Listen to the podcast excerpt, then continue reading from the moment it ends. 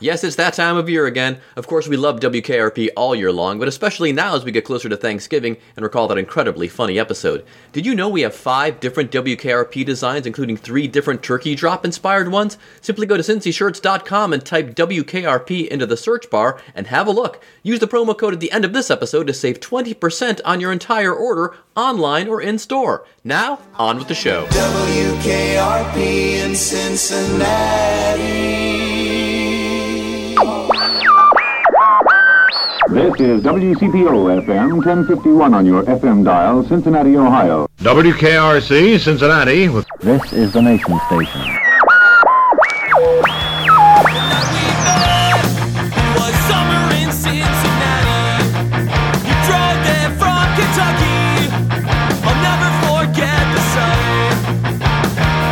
Again, everyone, and welcome to the Cincy Shirts Podcast. It's episode 197. Today on our show, The Golden Lamb. You don't have to go someplace. If you hang around in Lebanon and the Golden Lamb long enough, the world will come to you.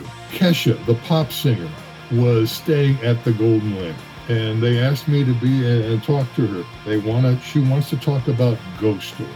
The Golden Lamb was established in Lebanon in 1803 and is recognized today as the longest continually operating business in Ohio.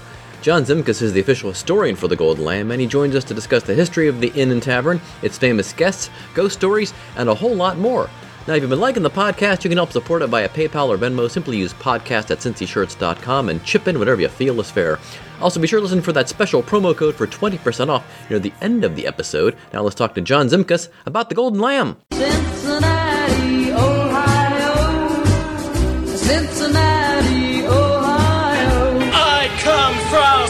C-I-N-C-I-N-N-A-T-I, Cincinnati. She came down from Cincinnati. Just maybe think of me once in a while. I'm a cincyshirts.com in Cincinnati. Weirdly, I should add too that I did advertising for the Golden Lamb years and years and years ago when it was owned by the Maisonette Group, Oh yes, yes. like in the late '90s. Yeah, so I did print. I'm pretty sure I did some radio. Um, I'm not sure I have any of that anywhere on my computer. Maybe after the interview uh, on the other side, I'll, I'll play it for folks. But uh, yeah, so I've, I'm f- well familiar with the Golden Lamb, as are a lot of folks. So what what exactly is your position with the Golden Lamb?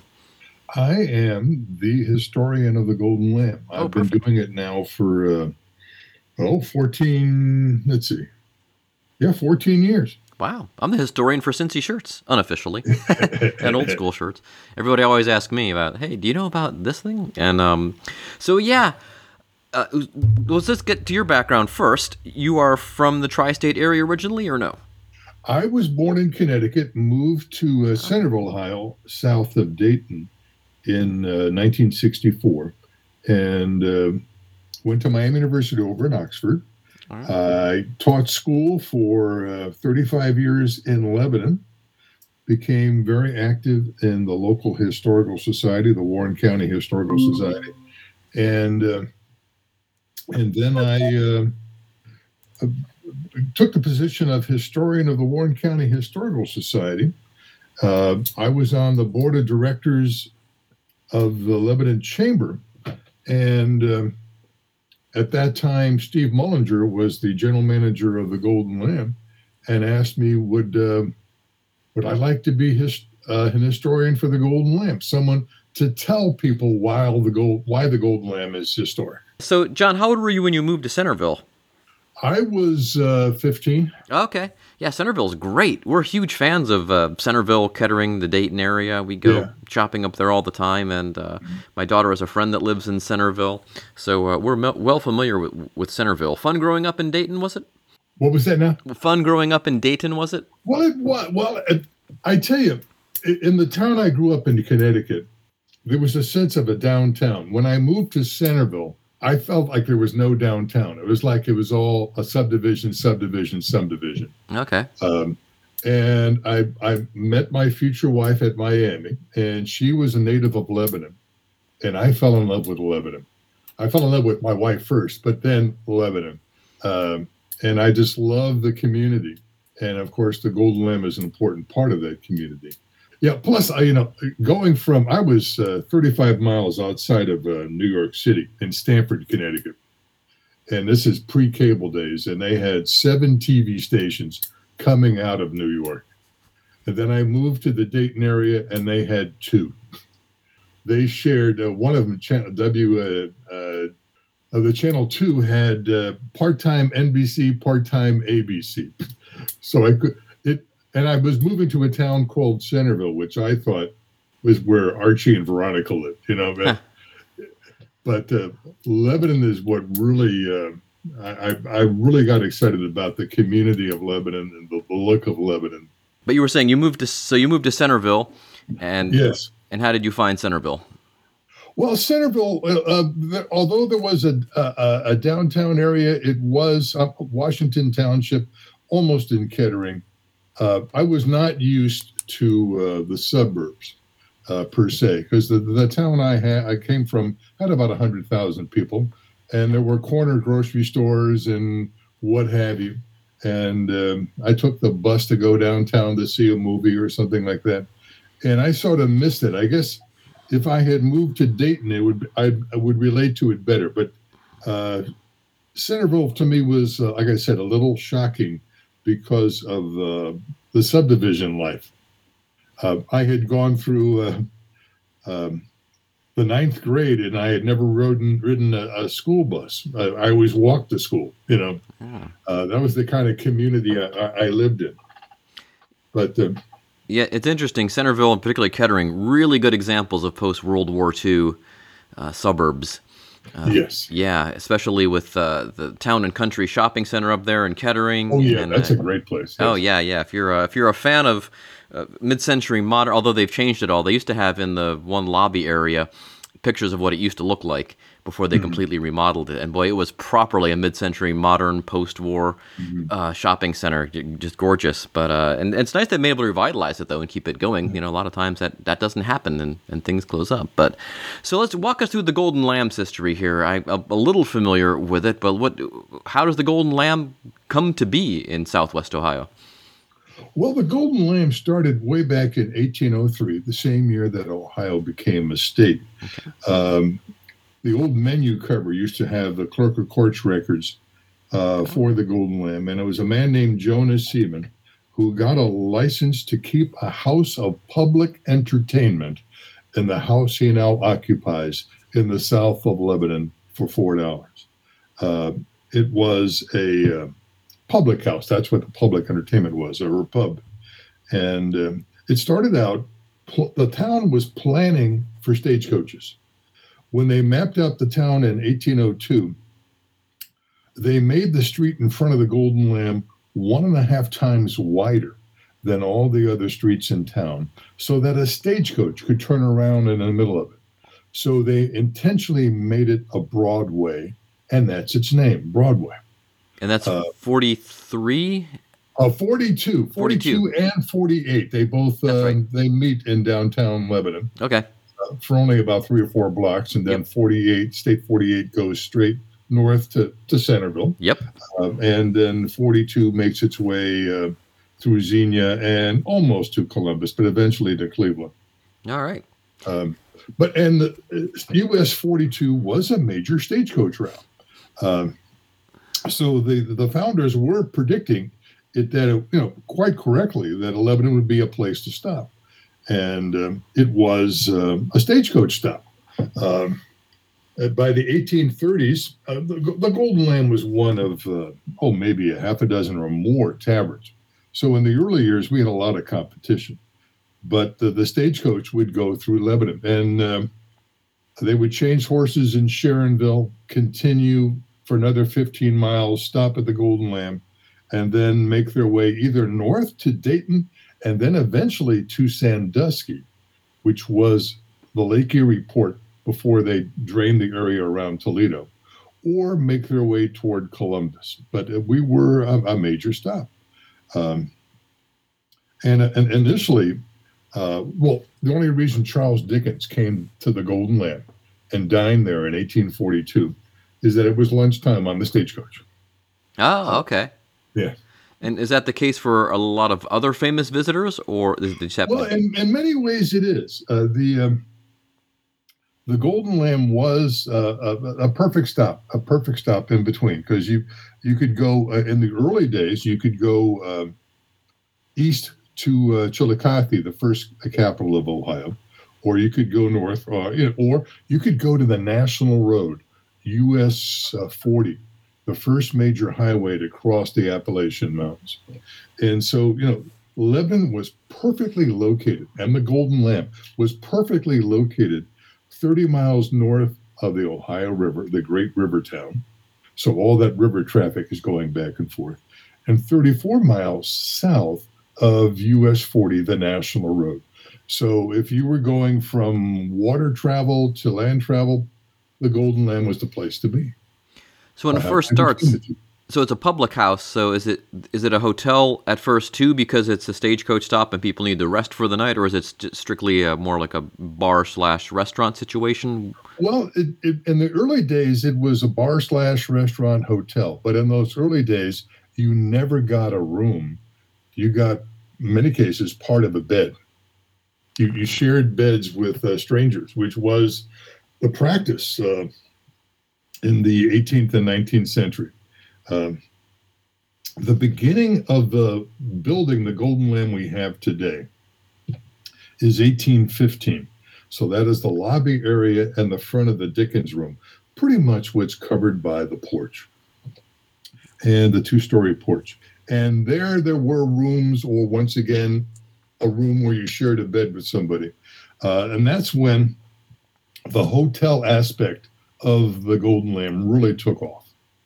Uh, and they kept on adding on to that through the years. By by 1844, there was a third story on that, and by that time, you've got a three-story brick building, which was the most uh, oh imposing building in the uh, the entire town outside of any kind of church steeple or the courthouse. And there was this three-story Golden Lamb. And then by 1854, they built another three-story addition to the north, doubling the size of the Golden Lamb. And there was nothing uh, to compete with the Golden Lamb at that time, or under its various names over the years. Um, and then they put a fourth floor on that in 1878. So they kept on adding on to it and adding on to it and adding on to it. And of course, we're still doing that today with uh, the beautiful veranda, uh, which they put on in 2019. So most of the building that we see is 1815 ish. Well, 18, I would say, um, well, between 1815 and 1878. So if you eliminate the fourth floor, we're talking 1854 uh, and below. Okay. Um, if you just look at the uh, at the uh, what's covered by the two-story porch, it's 1815. So, and you can see if you if you pay close enough attention, you can see mortar seams. Uh, if you go on the second floor and you go into the Harrison dining room, uh, the wall on the uh, right is brick. That was the exterior wall for the 1815 Golden Lamb, used as an interior wall. Okay. And what's Lebanon like in these days? You said it was a, it's a stagecoach stop. So how does it compare to, say, I don't know, Dayton or Middletown or Cincinnati or other larger communities of the day? Well, to begin with, it was extremely small. Um, we were made, and when Warren County, where Lebanon is, uh, was founded in 1803, actually was founded two months after the state in May of 1803. They picked Lebanon as the temporary county seat. Um, we were extremely small. Uh, if we had uh, uh, two dozen adult males in Lebanon, I'd be surprised. Wow. Um, Franklin was much bigger. Waynesville was much bigger. Deerfield, the original name of South Lebanon, was the first community, permanent community in the area, and it was much bigger. But we were centrally located. So we were the temporary county seat. Being the temporary county seat, they did not want to build a real courthouse. So they took the original Black Horse Tavern. Now, the Golden Lambs bar is the beautiful Black Horse Tavern, but the original was one block to the north, where the large uh, LCNB National Bank building is today. Okay. And that was like the old Western movies. You close the bar and hold court. uh, so the, Jonas Seaman, the first owner of the Golden Lamb, had to go to the competition to get his license uh, to uh, open up his uh, Golden Lamb Tavern. Wow. Yeah. So, for those uh, folks uh, sort of familiar with the area, when we're talking South Lebanon, we're talking the area that when you get off 71 going north, it's past Target, and that's South Lebanon. That is correct. Yeah, and then the other. So there's other little areas were bigger. That's that's surprising because when you look at downtown Lebanon now, it looks kind of old timey. It looks like it's been there for a while. And of course, you have all the nice historical markers showing where all the plats for the town were laid out. So I get I was sensing it was a much bigger place than it really was even back then. Uh, When Well, you know, it, it, it was for many years the largest for the 19th century, the largest community in the uh, in the county, uh, because it did become officially the county seat in 1805, and they built uh, the first courthouse right across the street from the Golden Lamb, where the town hall now is, and so the Golden Lamb was in a perfect location for that, and there, there were a lot of little industries. There was a woolen mill. There was a, a shoe factory in the early 20th century. Just nothing sustainable, but being the county seat um, really helped Lebanon grow. And the fascinating thing about the, the, the all the two block area where the Golden Lamb is today is how little that area has changed in 120, 130 years. Uh, it, it looks pretty much the same thing it does. Uh, you know, it did like it does right now. It uh, uh, you can recognize where you are. One or two buildings have changed. The uh, the town hall, uh, the uh, the old town hall. They built a, uh, a place called the Opera House in uh, 1877, directly across from the Golden Lamb, and it was had a 1,200 seat auditorium on its second floor, but it burned down on Christmas morning of 1932 and it was a tremendous fire. And there was fear that its its tower, its a clock tower, would fall and hit the Golden Lamb across the street. Uh, so it was a tremendous thing. But you, outside of that and a few other buildings, you, you know exactly where you are if you see a photograph from 130, 40 years ago. so because across the street is the courthouse. Well, it was the courthouse. Then they built a new courthouse in 1835 on Silver Street, and that courthouse building became Lebanon's town hall. Okay. Then it burned down in 1874, replaced by the Opera House, which burned down in 1932, and then they built the uh, the current courthouse, dedicating it in uh, 1934. I'm for the current uh, town hall, dedicating it in 1934. And across the street to the south is the library, Yes, and that comes along when. uh, that was built in 1908, uh, Okay. about half the size of what you see now. Um, and then uh, it was a Carnegie. It is a Carnegie library. Uh, Andrew Carnegie Oh, gave the village of Lebanon uh, uh, twelve thousand dollars to build that facility, and uh, it is on the, the four corners there, where the where the town hall is, where the library is. Uh, were part of the four corners known as the, the town square. The other two are still open. What, what is called Gazebo Park, yeah. right next to the Golden Lamb, and what is called Christmas Tree Park, diagonally across the Broadway and Main Street. Uh, those are still open areas, but they are part of the town square. What used to be on those? Well, uh, for the most part, nothing, although there were some minor things. Uh, when Lebanon was the, the temporary county seat right next to the Golden Lamb, they built a temporary jail. Uh, it was like 16 by 24, made out of log cabins, a lot of logs, you know. And uh, so it was a temporary jail. Uh, then they built a, a bigger jail out of stone uh, where the library is. Uh, and then they found uh, well, a couple of decades later, they built uh, the, a new jail by the, the courthouse on Silver Street. Okay. But for the most part, those were open outside of a, an occasional jail here or there.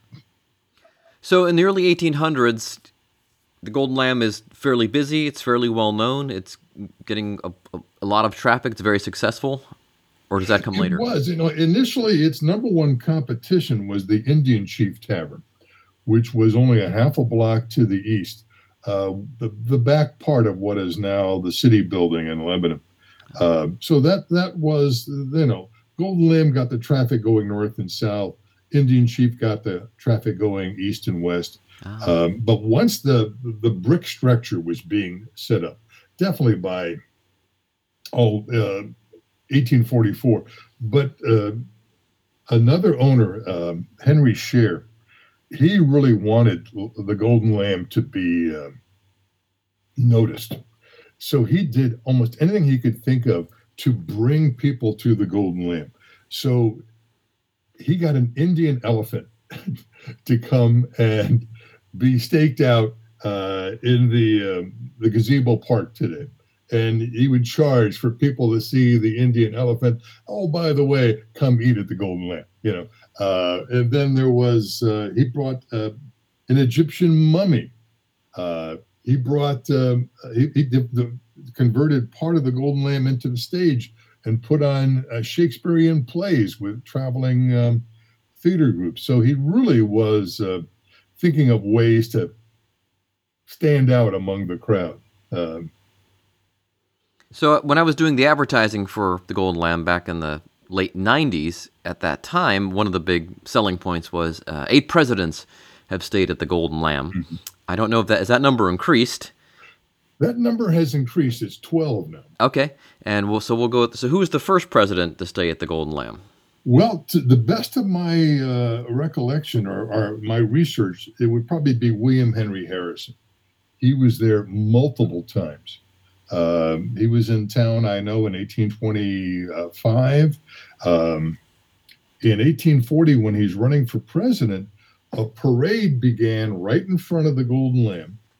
And it had, uh, he was running for president, and he is going to uh, where a platform was built oh, about a half a mile to the north. And the first wagon had uh, a Re- Lebanon brass band pulled by six white horses. The next wagon had Harrison, who was a former U.S. Senator, former minister to Colombia, and of course, a, uh hero of the War of 1812. Um, then it had a, a wagon of uh, Revolutionary War veterans who were all in their 80s and 90s, and then veterans of the War of 1812. And so that would have been 1840. He, he does get elected. You know, Ohio claims by birth uh, seven presidents, and Virginia claims by birth eight, although we have a tug of war over William Henry Harrison.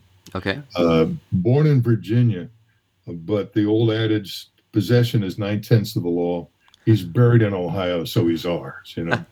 uh, but uh, so he, uh, he he did come there. Now, um, in 1843, uh, John Quincy Adams is in town.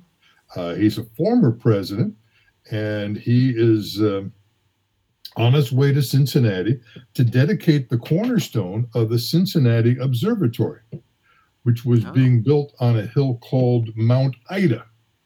And after he dedicates the cornerstone, the people at this dinner demand they change the name of the hill from Mount Ida to Mount Adams in honor of him. Ah, So that they do that, and then 30 years later, they move the entire telescope to Mount Lookout Yep. because the coal burning furnaces of Cincinnati were too polluting uh, to have this telescope be worthwhile. Then, two years after that, we've got uh, former President Martin Van Buren, our one and only Democrat, uh, to come to the Golden Lamb.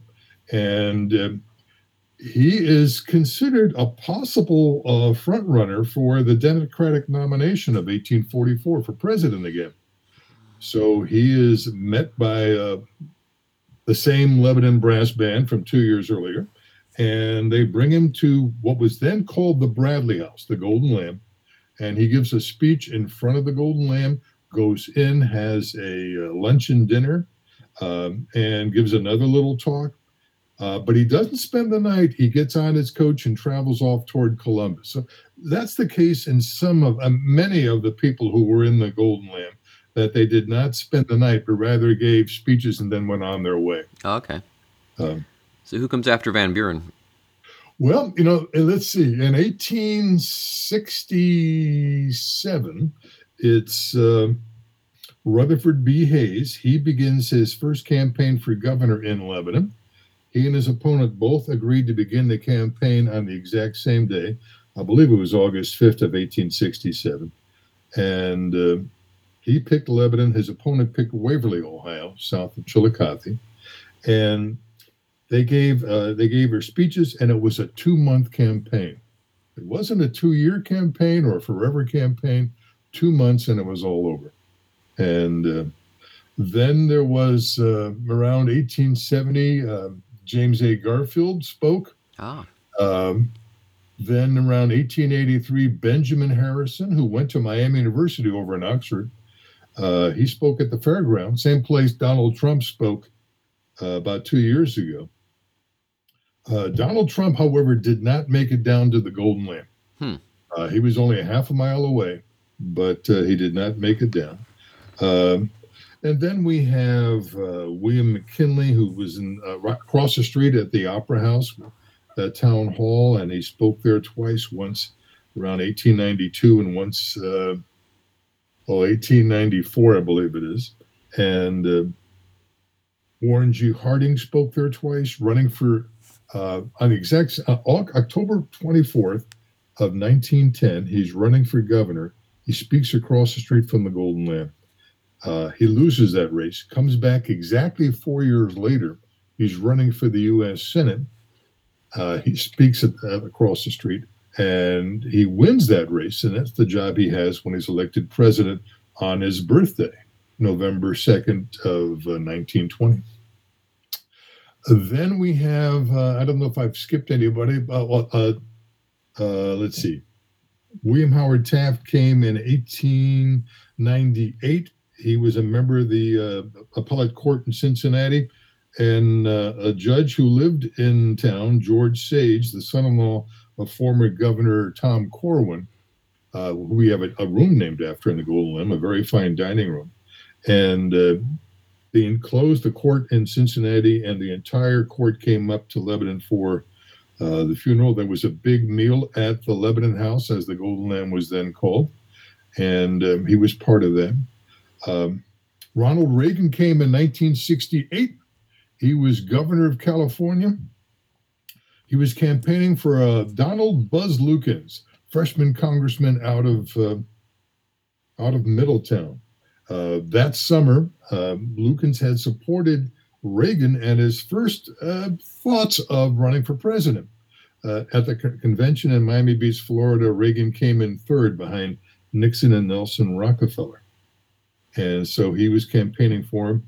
Uh, he spoke for about him in the, the Black Horse Tavern. Now, in 19, well, first, first off, there were about a thousand people out in the street when he got there. Half of them were said to be movie fans because people were still thinking of Ronald Reagan as a movie actor. So uh, they give him the key to the city. He goes to the Black Horse Tavern. And in 68, that was on the lower level where the gift shop was. Uh, the Black Horse Tavern back in those days was like a, a communal uh, man cave. You know, you had big steak dinners, you had dark booths, uh, you know, probably everyone smoking cigars or something. Uh, and they had about a hundred, uh, hundred people there. And Reagan's microphone didn't, his his microphone did not work, so he stood on a chair and spoke for oh a half hour or better, standing on a chair in the Black Horse Tavern.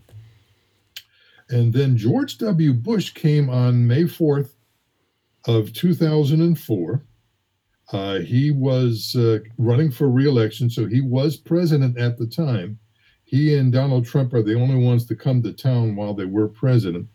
Um, after he spoke in the middle of the street, right in front of the Golden Lamb, they took him upstairs and they showed him the room where his mother, Barbara Bush, had spent the night on April 12th of 1988.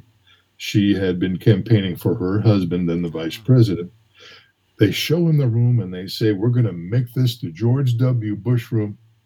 But as I often tell the guests at the Golden Lamb, they should have made it the Barbara Bush room. Yeah, She's the one who slept on the bed. exactly. Uh, But I, I tell people it's another example of a mother sacrificing for her child. I guess uh, people love Barbara Bush. I think she's Oh, they do. They yeah, do. she was one of the Uh, most popular first ladies ever. Yeah. So wait, walk me through this. It's the Barbara Bush bed in the George W. There you Bush.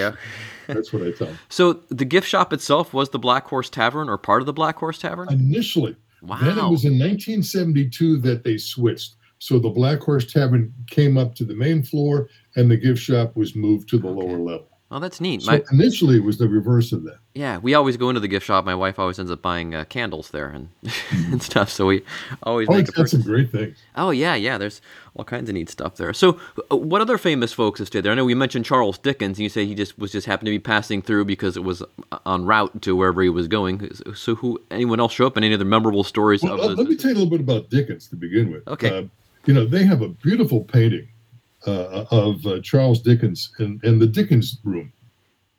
And it was done about in the late 1960s. So we're talking 50 years ago. And there's the bearded Dickens uh, in fr- front of a stagecoach with a young lady who's probably his wife, Kate. Uh, he's talking to somebody else. There's the white porch of the Golden Lamb. There's a nice little Golden Lamb sign. It's a beautiful painting, but as I often tell the guests, it's his, totally historically inaccurate. Uh, the porch wasn't put up until 1935. Uh, the, when Dickens came, we were not the Golden Lamb. A man named Calvin Bradley owned us, and we were the Bradley House. Uh, Oh. and Dickens was not the bearded man we're so used to thinking. He was clean shaven. Uh, he had long flowing hair. Um, I often I have this picture I, I carry around with me when I'm doing the his, my historian uh, work, and it's a picture of Dickens painted about four months before he came to Lebanon, and he looks like Professor Snape from the Harry Potter movies. I mean, he's got the long flowing, and the hair is little, somewhat wavy. Uh, he was only 29 years old. Uh, he had already written Oliver Twist and Nicholas Nickleby and the Pickwick Papers. Uh, Christmas Carol was a year and a half away. And so he and his wife, uh, her maid, and he hired a young man from Boston to be his secretary. And the four of them traveled for, oh, five and a half months. And he kept notes and he wrote a book called American Notes about his travels. And uh, he loved Cincinnati. When he's coming down the Ohio River, he said it burst forth out of the forest like an Arabian night city. He called it thriving, animated, and cheerful. He goes on to St. Louis, comes back to Cincinnati, and on the 20th of April, they board a stagecoach at 8 o'clock in the morning and they head north on what is now US 42 Reading Road. And he likes to sit in the driver's box. So he's sitting shotgun by today's standards. Um, and he uh, he says the countryside reminded him of Kent when he uh, where he grew up five to ten years of age. And he says, being April, it is luxuriant and the promise of an abundant harvest. But then he goes on for a page and a half in his book, all about American carriage drivers, how they always chew tobacco and always spit and uh, only speak in monosyllables. And uh, it goes on and on. They finally, he's impressed with the coach. Uh, the road was a macadam road, uh, crushed gravel. And he says, he says specifically they're doing six miles to the hour. He thought that was great. Uh, that means the 30 mile trip took five hours from Cincinnati to Lebanon. But that for him, that was fantastic. And they get to the Golden Lamb, and he writes, We dined soon afterwards with the boarders of the house. And since the coffee and tea were bad and the water worse, I asked for brandy. But it was a temperance hotel, and spirits were not to be had for love or money. Um, so he, he didn't care for us. But as I often tell people, you know, there's an old adage um, I don't care what kind of publicity I get as long as you spell my name right. Yeah, yeah, for sure. So Dickens did eat at the Golden Lamb. yes, And I also told them they won't have a problem getting fine uh, brandy or any other fine liquor today. no, no, I think we've gotten that sorted. So when the Golden Lamb opens, it's not the Golden Lamb, is it, or is it? Well, you know that it. There is some question about that. In the initial days, the first time you find the words "Golden Lamb" in print is around 1820. Okay. I personally think it was called that before that, but calling it Mr. Seaman's Tavern, which is what I you sometimes see in the old newspapers, just doesn't ring true to me. I mean, you had the Black Horse Tavern. There's a community north of Lebanon called Red Lion. It had a Red Lion Tavern. Uh, there is a Blue Ball near Middletown. It had a Blue Ball Tavern. There's an old uh, uh, building still exists on a road called Green Tree Road because it had a Green Tree Tavern. So Golden Lamb fits in with that. The uh, the old belief that many of the early settlers were illiterate, so if they saw a, a, a drawing, they knew where they were. So it, it, I think it was called the Golden Lamb prior to 1820, but definitely in the 1820s And when then, Henry Shear owned it when he was putting out the mummy and the elephant and what have you. and it's temp- but then it goes by Bradley House for a couple of years, and Bradley House. Lamb. Then it's bought by Isaac Stubbs, and for much of the 19th century, it is the Lebanon House. Um, in 1914, a man named Only Furman, his first name is spelled O W N L Y, he buys us, and we were, believe it or not, called the Only Hotel. Hmm. O W N L Y. So Wow. then in um, 1926, uh, Bob Jones, uh, the father of the modern day Golden Lamb, leases the building, buys it outright in 1927. After operating it for about five, six years as the Lebanon Hotel, he brings back the Golden Lamb, definitely by 1935. And from there on, we are, in fact, the Golden Lamb. Okay. Any other famous folks stay there? Well, let's see. Um, Or eat there? Harriet Beecher Stowe and her sister tried to set up a uh, a girls' school here in Lebanon in 1832. My uh, to get into the 20th century, I have a brother who lives in Chicago. I often tell him, you don't have to go someplace. If you hang around in Lebanon and the Golden Lamb long enough, the world will come to you. uh, so you, you have at the Golden Lamb, you've got presidents. Like I, I personally saw uh, George W. Bush. I saw John McCain and Sarah Palin. Uh, in 19, uh, 2013, Kesha, the pop singer, was staying at the Golden Lamb, and they asked me to be and, and talk to her because they she had a show on MTV called Kesha, My Crazy Beautiful Life, and so they they want to she wants to talk about ghost stories. So Oh yeah. so I I, I I I I go at six. Her bus pulls up at six thirty. She goes up to room two on the fourth floor. Doesn't come down for three hours. Uh, I'm still waiting to talk to her. Then she wants to eat. So finally, it's ten o'clock. I've been there four hours to talk to her, and I tell her ghost stories. And the first thing she asks me, I just had a spirit taken out of my body. If I spend the night in the Golden Lamb, will another spirit come into my body? Well, I tell her, you know, that is not my line of expertise, but I hope not. And then I tell ghost stories, and uh, her, she's there with her cousin, who is her co-star on this show. Um, they have um, the producer gives me two thumbs up. Um, come November, uh, it's on MTV, and there's a beautiful picture of the Golden Lamb, and the graphic says Cincinnati, Ohio. Oh jeez. And uh, there's Kesha, there's her cousin, there's my chair. But they cut to another story. So I, I did not make my MTV oh man. uh, debut. yeah, I forgot about the ghost stories. What are some of the good ghost stories? Well, you know, we supposedly have at least two ghosts. A little girl who is often identified as Sarah Stubbs, and a gaunt man who has never been identified, but there's a lot of possibilities. Well, uh, Sarah Stubbs was the uh, granddaughter of Isaac Stubbs, who bought the Golden Lamb uh, in 1843. Now, Isaac did not run the place, he had a series of innkeepers. Eventually, his son Albert does run the Golden Lamb. And in 1807 1883, um, Sarah's dad dies at the young age of 32. And so Sarah moves into the hotel she's only five years old. Uh, her mother and her baby sister Bessie join them, and she lives with her uncle Albert. And I find this fascinating. May, many people may not, but her mother's name was Eunice Stubbs, and her aunt's name was Eunice Stubbs.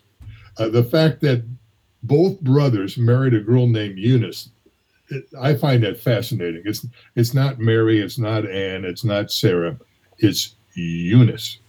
Uh, so anyway, she is supposedly the little girl ghost, but researching her, she did not die as a little girl.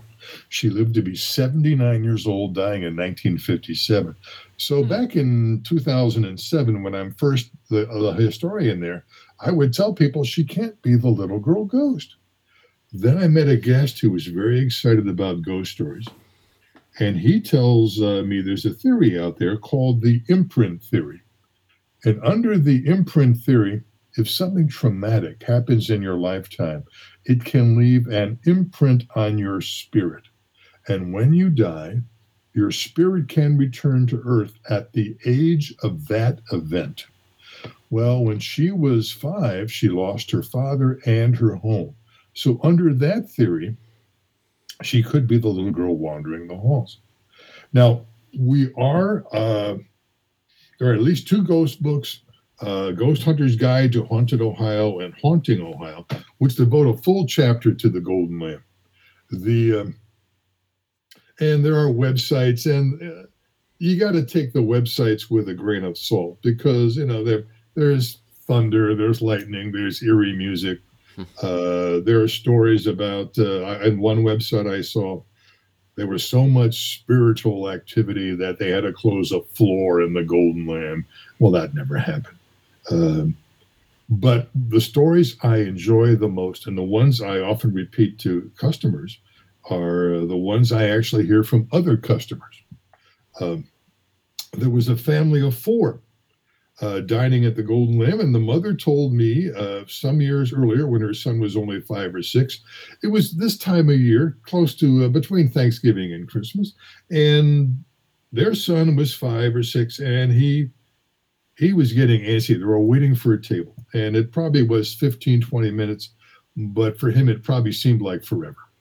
Uh, so he's twisting and turning. Finally, he turns to his mom and says, Mom, can I play with that little girl? And mom says, What little girl? And he says, The one in the white dress on the stairs. And mom looks over, and mom doesn't see anybody. There are those who say that children and animals can sense and see ghosts that other uh, that adults can't. Uh, so she turns to her son, who's now a few years older, and says, "Isn't that true, Bobby?" And he looks at me and goes, "Yeah," and goes on eating his French fries like it's no big deal. Uh, I met a gentleman who was spending the night. Uh, he and his wife love spending the night, and he's a musician. And wherever he was playing that night, people were buying him drinks. So, so by the time he got to the Golden Lamb, he wasn't feeling any pain.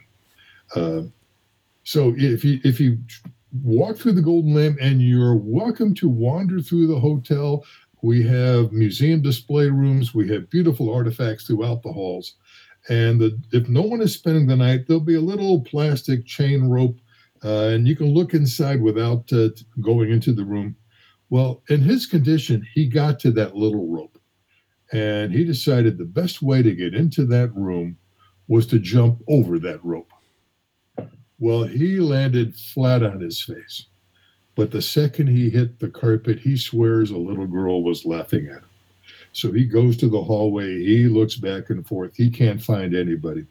Now, whether or not he heard Sarah's spirit, or that was the effect of all the spirits he'd been drinking all night long, I don't know. But, you know, the stories like that that people tell me, uh, you know, the, the couple in the Dickens room, uh, which is a, also not only a dining room, but we also have a second Dickens room, which is a guest room.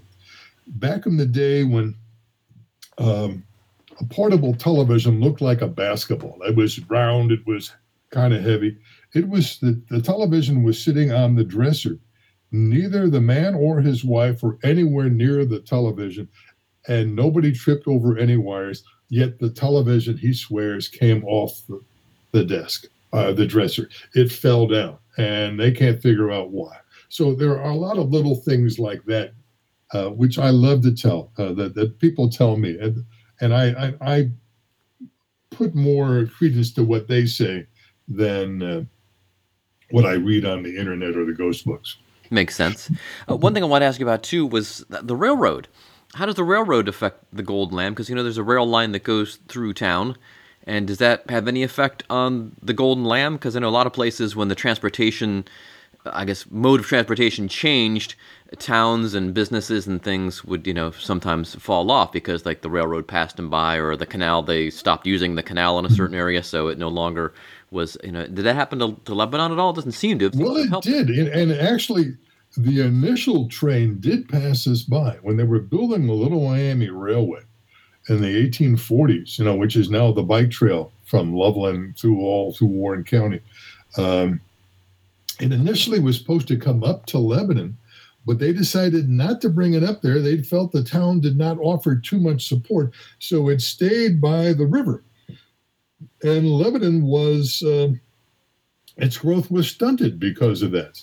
Uh, we were prior to that one of the largest towns in the state of Ohio in the 1820s. Somewhere, you know, Chillicothe, Marietta, um St. Clairsville, of course, Dayton, they were all about the same. Uh, only Cincinnati uh, was in a class by itself back in those days. Uh, so for a good, uh, for, so we stunted. When they did bring the railroad, they built it in the 1870s, and they first had the major train get there in 1881. That is the reason the fourth floor was put on the Golden Lamb Aha. to accommodate the railroad um, workers and also um, anticipated uh, business. Because at back in those days, prior to that, you would um, there were ads for the omnibus, which is basically a, a stage which doesn't have a coach which doesn't have stages to go through. Uh, would take you from the Golden Lamb to um, the South Lebanon Railway Station, six miles away. So it would be almost an hour stagecoach ride, uh, take you down there. But and that's what they did for a good uh, 30 years, for almost 40 years. They would uh, take you a coach down to the railroad. But once it did come, uh, it things did pick up. And that's the same rail line now that's a block south there where you can ride It is, tourist- although initially it was narrow gauge, only three feet wide uh, track. Uh, it was around 1894 that they decided to change to standard gauge. And so hundreds of workers from Lebanon all the way down to Cincinnati changed the entire track by moving one rail, uh, I don't know, foot or eight inches or something in nature. I'm not quite the exact amount, but they moved one rail and then it became a standard gauge, which it is today.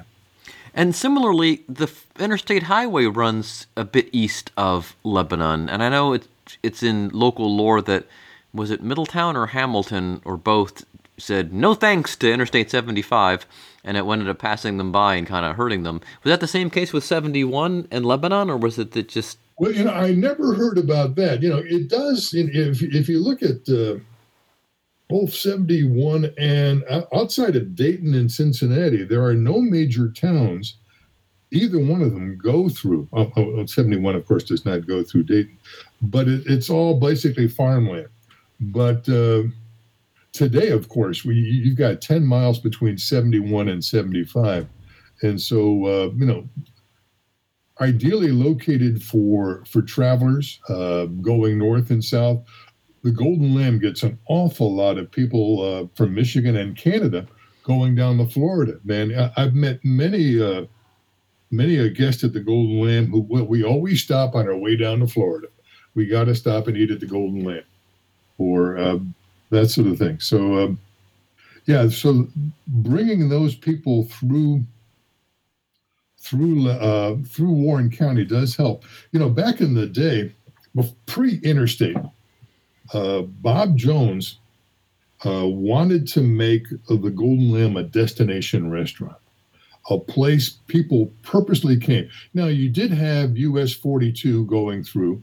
You did have um, Ohio 48. So he, you know, he transformed us from a hotel with a dining room into a restaurant with guest rooms. Um, so when he bought it, there were 50 guest rooms and only one dining room. And through time, he made us into what we now have 11 dining rooms and only 17 guest rooms. So we became uh, a destination restaurant. And, uh, uh, you know, what some people may not know is the original front dining rooms, the three front dining rooms, the Dickens, the Shaker, and the Buckeye, they initially were uh, were stores on the first floor of a hotel. Oh. Uh, and so, you know, the, the Dickens room was a tailor shop and a barber shop. The Shaker room was a grocery store. And the Buckeye room was a men and boys clothing shop and then an auto parts shop, which actually had a gasoline pump out front uh, at one time in the 1920s. Oh wow. Uh, so M- Mr. Jones changed that, uh, made us that destination restaurant, and the Golden Lamb's reputation uh, took off from there. I mean, it, it had one in the 19th century, but not so, uh, nothing like what it had uh, from 1935 or so on up. Okay, and so when you're there today, you do you have a regular shift as the store and interacting with customers, or you just talk to them as you happen to be there doing your other duties, or what's the? Well, no, I um, right now we are promoting the fact that you can have dinner with the historian on Wednesday nights between six and eight, and I uh, I wander about and introduce myself to people as they dine, and I tell them who I am and if they have any stories, if they want to hear any stories, or if they uh, have any questions, it is my job to answer them for them, and uh, so that is the promotion we had. That pre-COVID, I it was a little bit. Uh, was a little bit different. I was on weekends. Uh, I also, uh, if if a tour group wants a speaker, uh, I will come and uh, speak to them and explain to them not only uh, about the Golden Lamb, but about Lebanon, uh, whether it be a bus tour going uh, to um, Cape Cod, as one tour went through uh, about a month ago, and I spoke to that group, or people going from um, the northern Ohio down to see the the Ark in Kentucky, which uh, a lot of people do make a stop here at the Golden Lamb for that. Um, and I also, if somebody wants a speaker for their family group, for their business meeting, or what have you, uh, they can arrange through the Golden Lamb to have me speak to them. And I speak as long as they want 10, 15 minutes, you know, sometimes a half hour, depending upon uh, their desires. Great. Well, this has been fantastic. I learned so much about the Golden Lamb and Lebanon, some things I was always curious about. So, uh, Golden Lamb can be found, I know, on Facebook and on the internet and all that fun stuff. And folks visiting Lebanon to either ride the train or whatever can go up a block from the train, and it's uh, right there on the northwest corner of That is correct. Okay, yeah, and, and check it out. It's a great historic building. The whole town is just is just lovely. It's a great place to visit on a, a Saturday or Sunday if you know just want to make a little what, you, what we call a one tank trip. We used to have a reporter up in Cleveland who was famous for his Yes, one yes. tank trips. Neil Zurcher. So that's recommended for a one tank trip. The only other order of business we have left here, John, is that we let the guest choose the coupon code that our customers can use for the next week while this episode is up, and they can either use it at Cincy Shirts or our sister site, oldschoolshirts.com. And this can either be a one word phrase or a multiple word phrase. Uh, what would you like the coupon code to be? Okay, so I say something, and that is the code they Yeah. will use to Yep. get. Yep. Okay, well, let's. Um, how about Black Horse Tavern? Oh, Black Horse Tavern. Okay, that should fit. That'll be all one word, of course. And folks can use that to take 20% off their entire CincyShirts.com or OldSchoolShirts.com order. Or they can come into our stores on Over the Rhine and Hyde Park, of course, and use it there. And uh, John, maybe we'll see you sometime. We're in Lebanon. About once a month we go up to shop and then maybe head on up to Centerville and, and do some shopping and looking around up in Dayton. And I appreciate you joining us today and, and filling us in all about the Golden Lamb in Lebanon. My pleasure. All right, thanks a lot. Bye bye. Take care.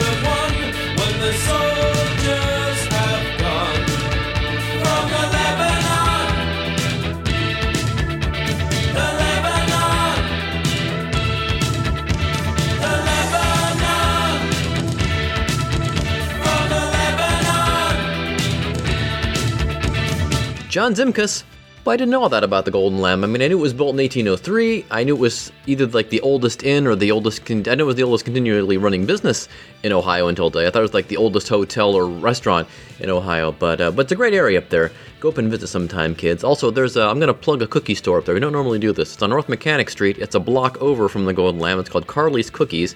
Uh, the best oatmeal cookie I've ever had in my entire life. It was insane. But anyway, I digress.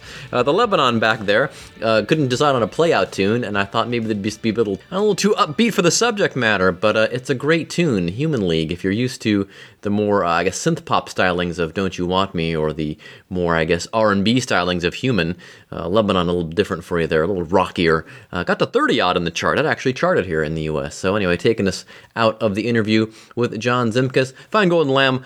Uh, I think it's goldenlamb.com. It might be a .org. I'm not sure, but you can find it on your internet machine. Trust me. They're also on Facebook and all the social media channels as well. Now, if there's someone you'd like to hear on the show, simply email podcast at cincyshirts.com, put podcast guest in the subject line, and maybe give us a few sentences about how you think that person would be a good guest for the show. Be sure to tell friends and loved ones about this show, including folks who may no longer live in the area but still feel connected to the tri state. If you haven't already, please check out the Cincy Shirts podcast archives from baseball great Johnny Bench to actress Amy Yasbeck. I was going back through just kind of see who else we've had on. We had that Chili Historian guy. We had the Ghost guy. He's been on. Ronnie Salerno was on, of course, talking about uh, what do we talk about? Abandoned stuff and soccer. Uh, the old soccer team, the Cincinnati Comets here in Cincinnati. Uh, Jeff Ruby was on. Uh, all kinds of great episodes. Check them all out. Trust me, you're gonna love them all. Today's show is produced by me with help from Josh and Darren. Our theme music is Cincinnati by Big Nothing There from Philadelphia. Find their music in iTunes, Spotify, or wherever else you get your music. Find vintage tees from great places like Boston, Phoenix, Pittsburgh, Cleveland, Louisville, Seattle, Philadelphia, and more at oldschoolshirts.com. Defunct sports teams, old restaurants, old malls, old radio personalities, radio stations, like Cincy shirts, but for those towns. And again, the promo code for this episode is Black Horse Tavern. Black Horse Tavern, all one word. Use that to take 20% off your entire cincyshirts.com or oldschoolshirts.com order, or come into our stores in Hyde Park and over the Rhine and say, hey, I'd like to use the podcast code Black Horse Tavern. Follow our social channels Facebook, Instagram, Twitter, and Snapchat for the latest Cincy Shirts news. Tell your friends about the show. Give us a good review wherever you get the podcast from. And as always, download or stream us next time. Bye. Cincinnati,